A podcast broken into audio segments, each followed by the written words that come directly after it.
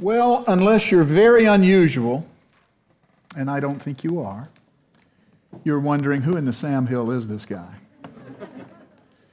it is great to be with you this morning, especially on a day of such significance in the life of the youngest. I'm John Daniel, and I am a retired Presbyterian pastor in the ECO, and in a sense, a part of Third Congregation. Um, I served most recently at Crestwood across the river uh, for a number of years. And over those years, I have known, I believe, all of your pastors. And it has been a privilege to work alongside them. And so I am grateful for the opportunity to be here. Jenny, my wife, and I uh, came home really to third in retirement. Years ago, I was on staff here in the uh, uh, age of Arnold Pate. Now, that's a ways back. All that's much older than I am, you understand. Uh, but it was, it, it's a reminder to me that this has been an amazingly strong and wonderful congregation of God's people for a very long time. And uh, it is wonderful to be a part of it and to be back home in this new day and this new age. So, Thank you for the privilege to be with you this morning. Today's the first Sunday of Advent. Wow. Some might say, time's flying. But I think this year, more will say, I thought it would never get here. Two things are very clear, at least to me, and it is that Advent this year will be like Advent we have never had. It will be different in almost every way. It is also a point in our lives where we not only are looking forward to what Advent is and what Advent brings, but we're starving for it. We're beyond looking forward. We are hungry to the point of starving for everything that Advent and Christmas brings into our lives.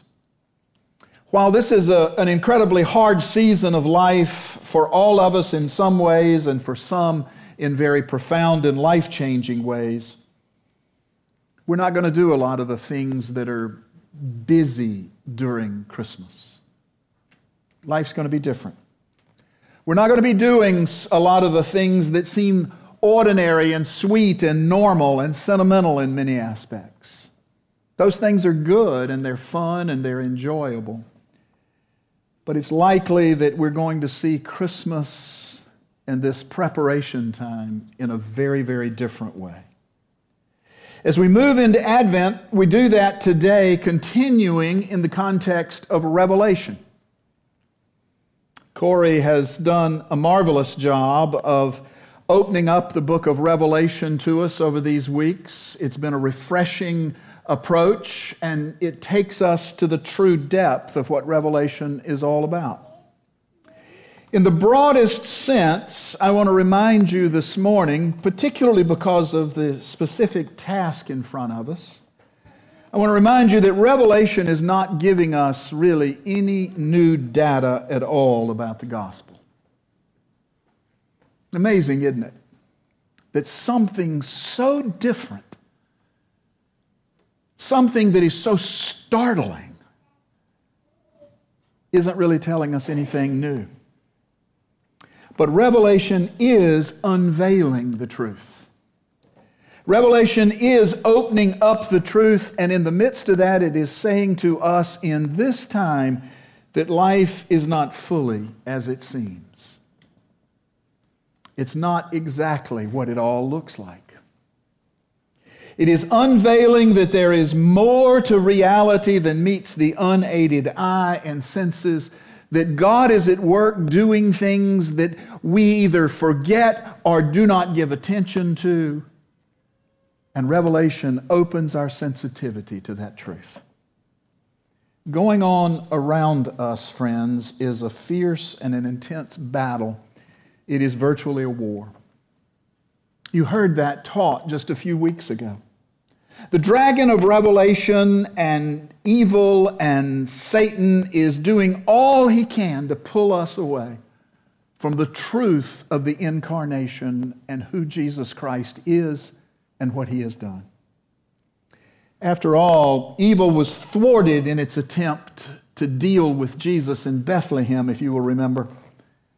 And now we live in a world where he is using every means possible to attack those who follow and who love Jesus. But things are not as they seem. And so we begin Advent in this theme of waiting for wrath. Waiting for wrath. You know, we long, we long for judgment and for justice against the evil in the world. We long to be able to see that which is so horrid in our world utterly destroyed and removed. We long for God to sort it out and be done with it. And that brings us to the text today. So let me pray for God's Spirit to move in our midst, and then we will hear the reading of the Word of God from Jenny Benson, who is the director of parish life here at Third. Let's pray.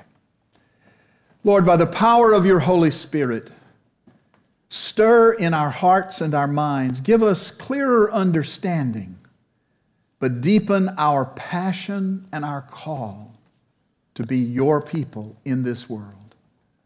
Lord, open our ears and our eyes, for we ask it in the name of Jesus. Amen. Listen to the reading of God's word.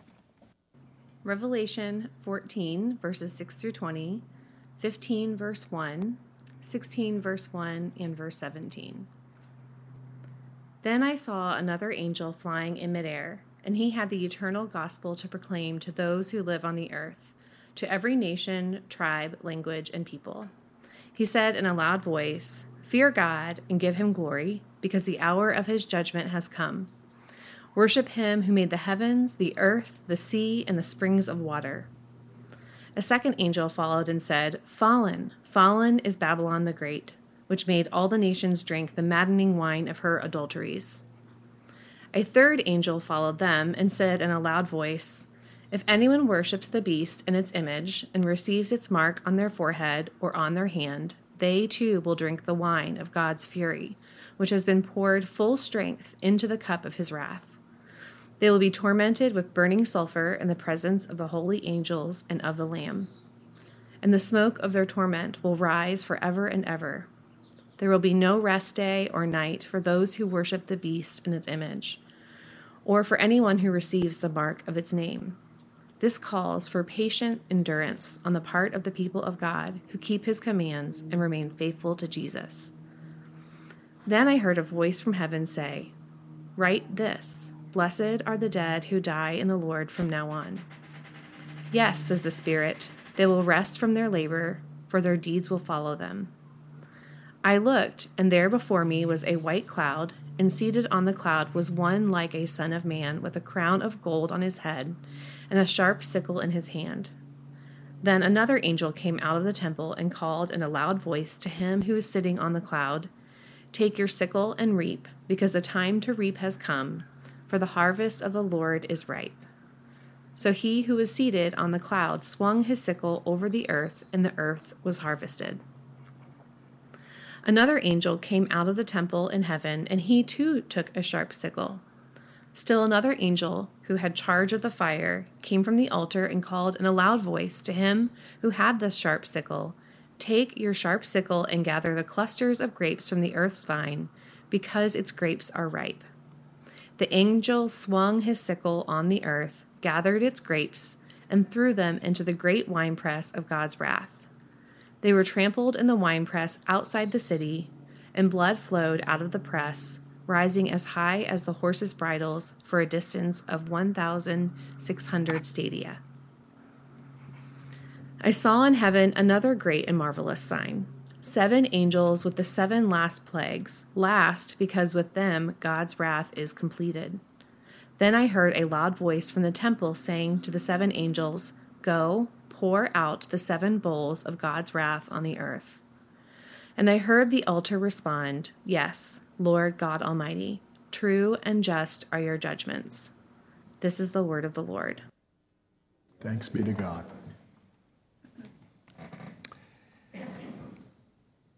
When was the last time you had conversation over lunch about judgment?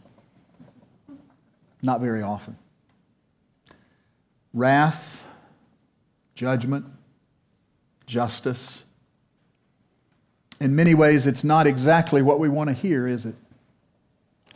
We somehow want to hear a word that there's a salve that's going to make everything good and comfortable, make everything easy, and wipe away all the things that are hard and difficult.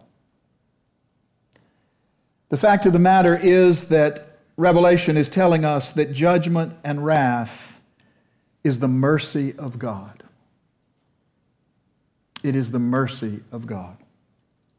Now, I didn't think it was the mercy of God when Corey called me and said, I want you to preach for me on the 29th, would you be available? And I said, Well, I am available, and I would be honored and delighted to do it. He says, Well, you may want to know what the text is before you say yes. And I said, Well, what does that mean? And he said, You'll be preaching on waiting for wrath. I said, You're kidding me. Advent, first Sunday, wrath in this world, in this time? He said, Yeah. So here we are. If ever there's a time in our lives when we need to see just how it is that things are not as they seem, believe me, it's today. If ever the world has needed to hear a message that is different from everything that confronts us, it is today. We wait for God to truly sort out things in life, to get it all figured out and sorted out and take care of these things so that we can move on with the life that we want to live.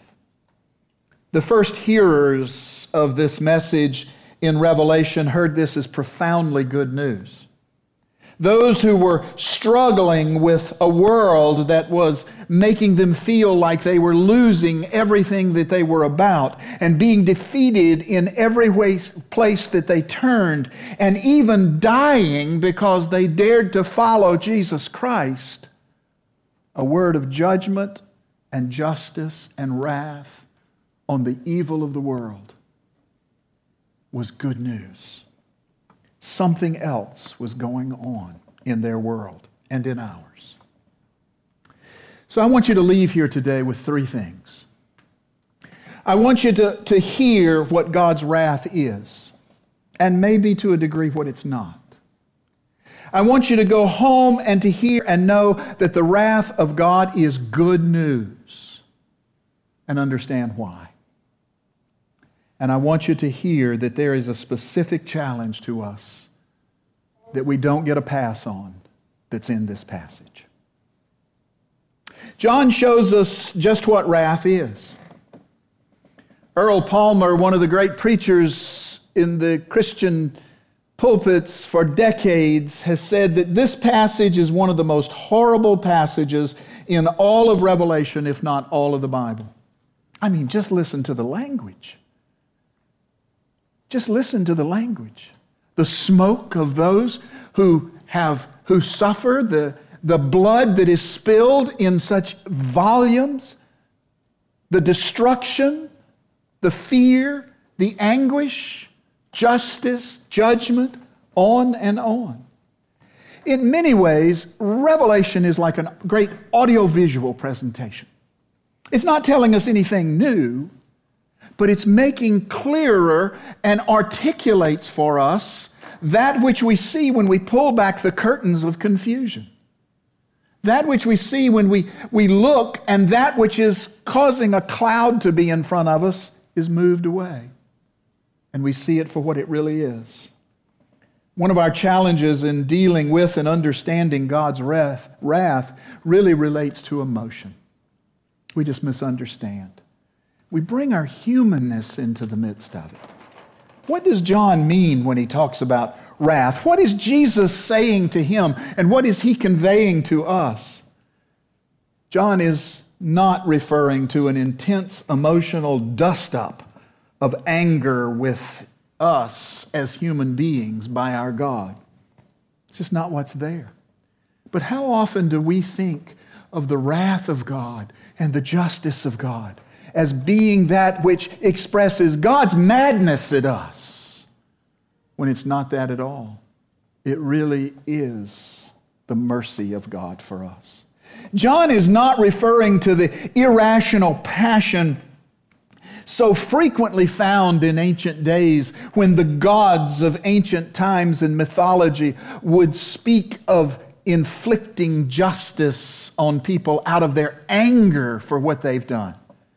Oh, you remember your days with any literature course or association where mythology has influenced the writers and where God acts as someone who got mad because things didn't happen the way they were supposed to. And so some cataclysmic event is dumped on the earth and the world because the gods got angry. Not so. Leon Morris, a great expositor, defines God's wrath this way. I want you to listen carefully. The wrath of God is God's strong and settled opposition to all that is evil. God's wrath is a burning zeal for right, coupled with a perfect hatred for everything that is evil. A strong and settled opposition. God cannot tolerate evil. God does not accommodate evil. God does not make a place for it because it is something that is in any way good for us. Darrell Johnson says that in Revelation 15 and 16, we have an awful picture of how awfully serious God is about right and wrong, good and evil. Indeed, we do. Judgment is horrible. Jesus gives John imagery that is intended to make us see and hear what God has done against that which is evil. And it is horrible. It's total. It's not just giving a part, it's not just a fourth or a third or a half, but it is total judgment and justice. But the judgment is justified. You heard in the sixth verse, they are worthy. Worthy of what? God's wrath is not arbitrary or whimsical or reactionary. It is that which comes for those who are worthy to receive it. J.I. Packer wrote, Nobody stands under the wrath of God save those who have chosen to do so. You see, you must be clear. Revelation shows us that God isn't running around wanting to bring his pain and suffering upon those he's created. He isn't going around trying to inflict pain and anguish upon human beings because they made mistakes. He's actually carrying out his mercy and his grace and showing to us how much he loves us. Through a lifetime of rejecting all the intrusions of God's grace into our lives and choosing not to follow Jesus, wrath is what we receive. Think of all the times that God brings grace through His creation, through His world, through all that is around us, and fills us with images and events and actions over and over again but what comes to us when we choose not to receive it and not to hear it is judgment. This wrath is perfectly just. The altar cries out in this text, Yes, O Lord God the Almighty, true and righteous are your judgment. God's wrath is always just, not because He just makes it just, but because from the very moment of its administration, he gives to us a free way that we can move in the opposite direction and escape that judgment through the blood of Jesus Christ.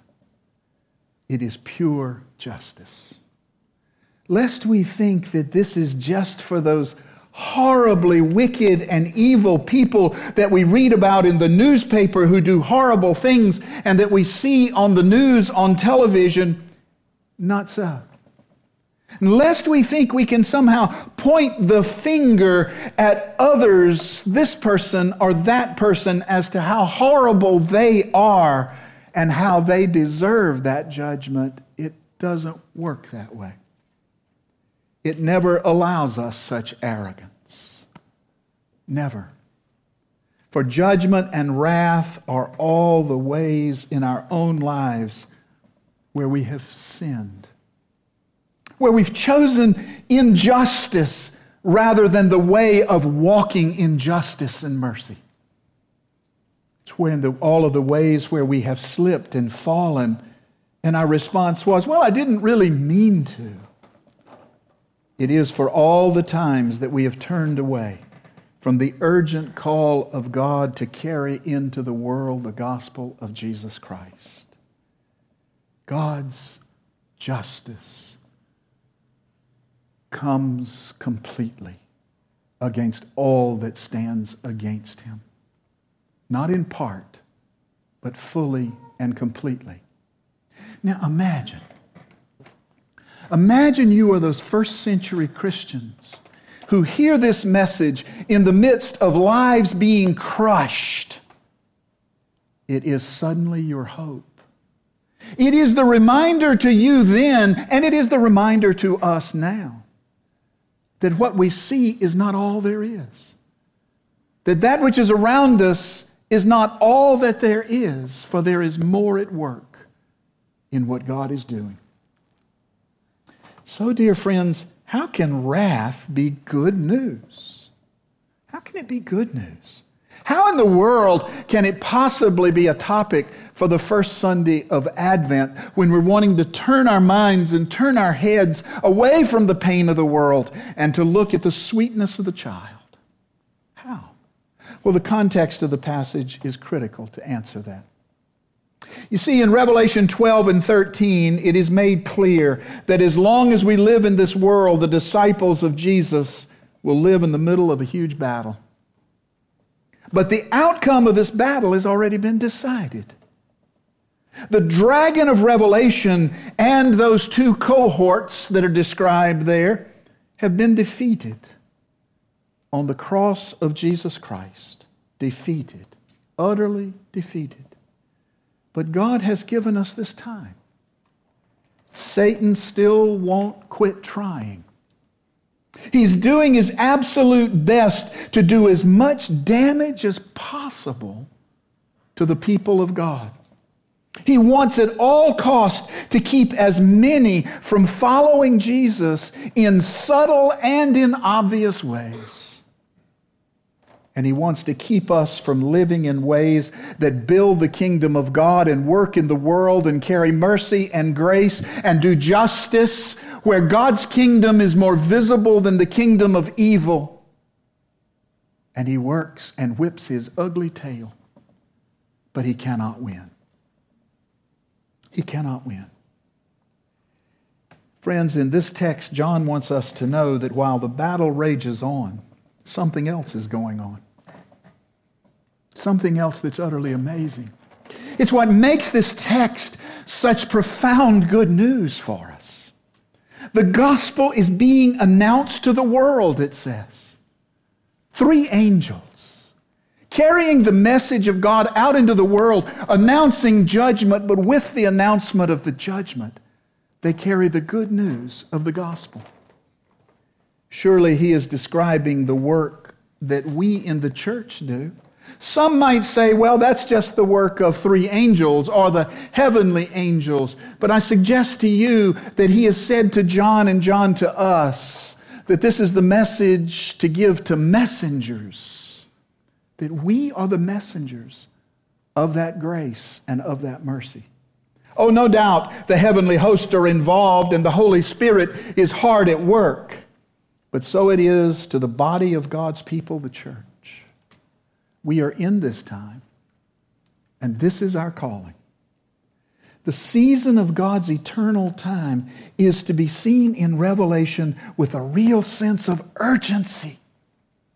This is not something we just kind of put off and, and put out there on the shelf. I wonder what would happen to refugees that are ministered to in the name of Jesus Christ if it's just something that in due time might happen, might get tended to. The angels announce judgment, but in it they declare gospel. And they're sent into the world. That's you and me. Darrell Johnson goes on to describe that together, angels and the church comprise heaven's FedEx, heaven's delivery service, bringing gospel and good news to a world that is too often filled with evil, pain, and suffering. Wow. Now, I don't know about you, but around my house, our ears are attuned to a rumble of a particular diesel engine. It's either FedEx or UPS. You know, you can hear them blocks away.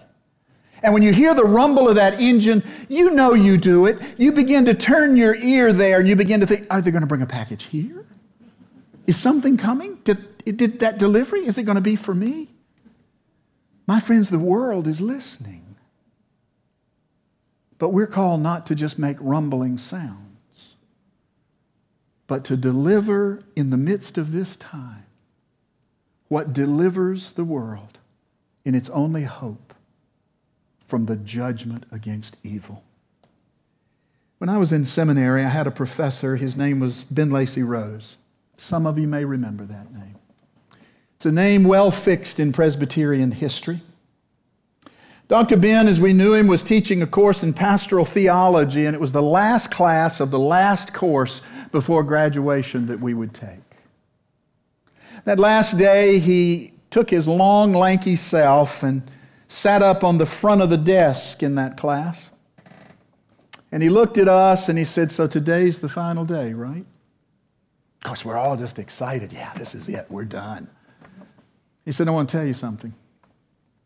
We've done a great job around here building you in to be professional ministers, but I don't think that's really important. He said, You're going out into a world that's a life or death business. There's a silence that fell over the room. He said, There was a Sunday morning in Europe in a farmer's field. Ben was a chaplain in World War II. He gathered together early that day 15 young soldiers in a bomb crater.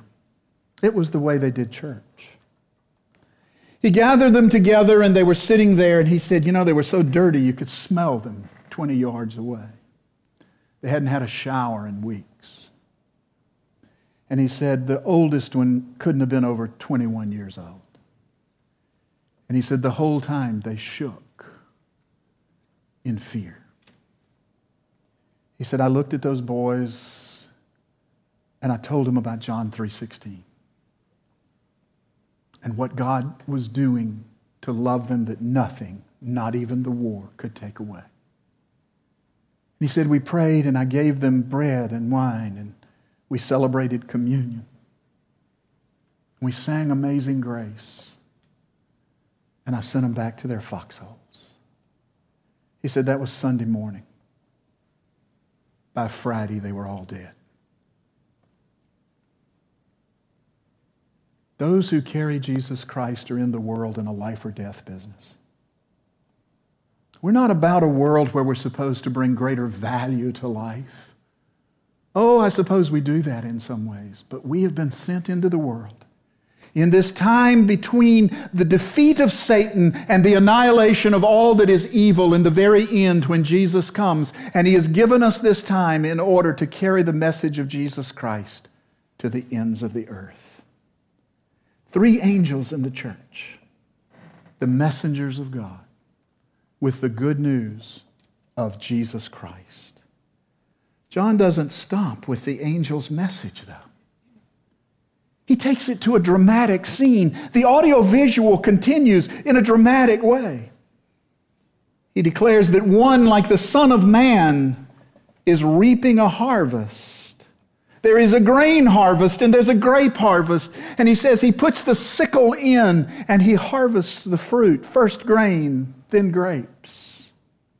Sickles in the Bible are only used for what one wants to keep and hold and cherish.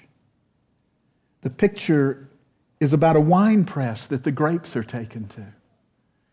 It says it's outside the city. Well, we know what's outside the city. The first century Christians knew what it was. It's that which took place just outside the city. It is Golgotha. It is Calvary. It is the cross of Jesus Christ that is the winepress of salvation. And it says that that winepress produced blood that was so deep that it rose to the bridle of a horse for 1,600 stadia. It's a geographic term, and it means that that's 180 miles. It reaches from the city of Tyre to the Egyptian border to a horse's bridle. It is the announcement that there is grace sufficient for all who will come. There's nothing else that God needs to do. There's nothing else that He must accomplish but he has given to us in his judgment, placed upon the shoulders of his Son, the only one who could carry it, the mercy of God, the judgment of God. It's a dramatic image.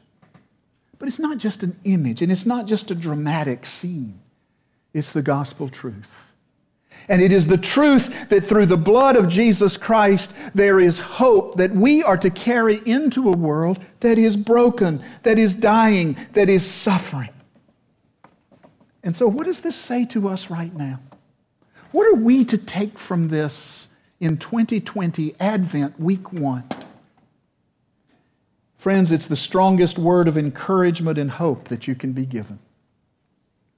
John has pulled back the curtain at times that seem dismal, where discouragement seems to be rampant, and he has shown us what is in this time and this season that things are not what they seem, but that the power of God is at work, and that he is the one who wins. Friends, we all encounter or come against things that are very hard right now. We can't always figure them out. Goodness, we can't always figure out exactly where we feel or stand on the things. But the truth of the matter is that there is that at work which is greater than all evil pressing in upon the world. And that is Jesus Christ. Oh, the dragon and his two co workers keep coming at us. They keep causing us pain and hurt. They keep making us stumble, but they cannot win. And so this day, we know beyond question, John unveils to us that there is blood enough, which says to you and me that there is nothing too evil, there is nothing too ugly, there is nothing too bad or horrible in any of our lives that cannot be judged and washed and made clean in Jesus Christ. Friends, that is the word of hope. And so, as we prepare to receive the Christ child in a fresh and a new way, and as we prepare to celebrate that He's coming again, which will be the utter end to all that evil even knows, be encouraged. When you look and what you see, you do not see it all, but know that God is at work, working His purposes out as year moves to year and season moves to season. But there's something for us here to do. There's a strong message in this passage for the church of Jesus Christ. We are messengers of that gospel. We are the ones called to carry that truth to the ends of the earth. The angel announced, The time is now. It is an urgency. The time is now. The judge has come. The verdict is decided. And this is now the time for that message to go to the world. For the people of God to build and work in societies, in communities, in cities, in places all around, and make the kingdom of God visible, and to carry in the midst of that the gospel the story of the sufficient blood in Jesus Christ. we, with the angels of heaven, are sent to every inch of this earth. It's not a recruitment call for those who will. It is the statement of task and mission for the church of Jesus. The text says, Then I saw another angel flying directly overhead, an eternal gospel to proclaim to those who dwell on earth, to every nation, to every tribe, to every language, and to every people. So, my friends, until it's done, that's our task. And we do it because we know judgment has come against evil, and evil cannot overcome it. Thanks be to God for good news such as this, right now, in this day. Amen. Let us pray.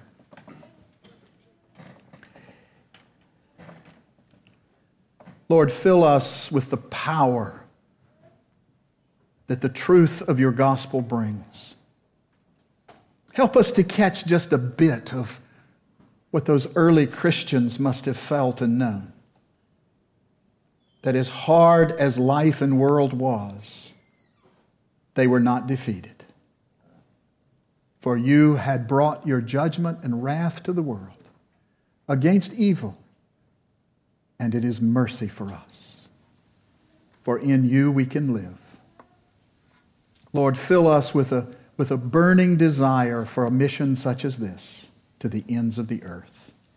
In the name of Jesus Christ we pray. Amen.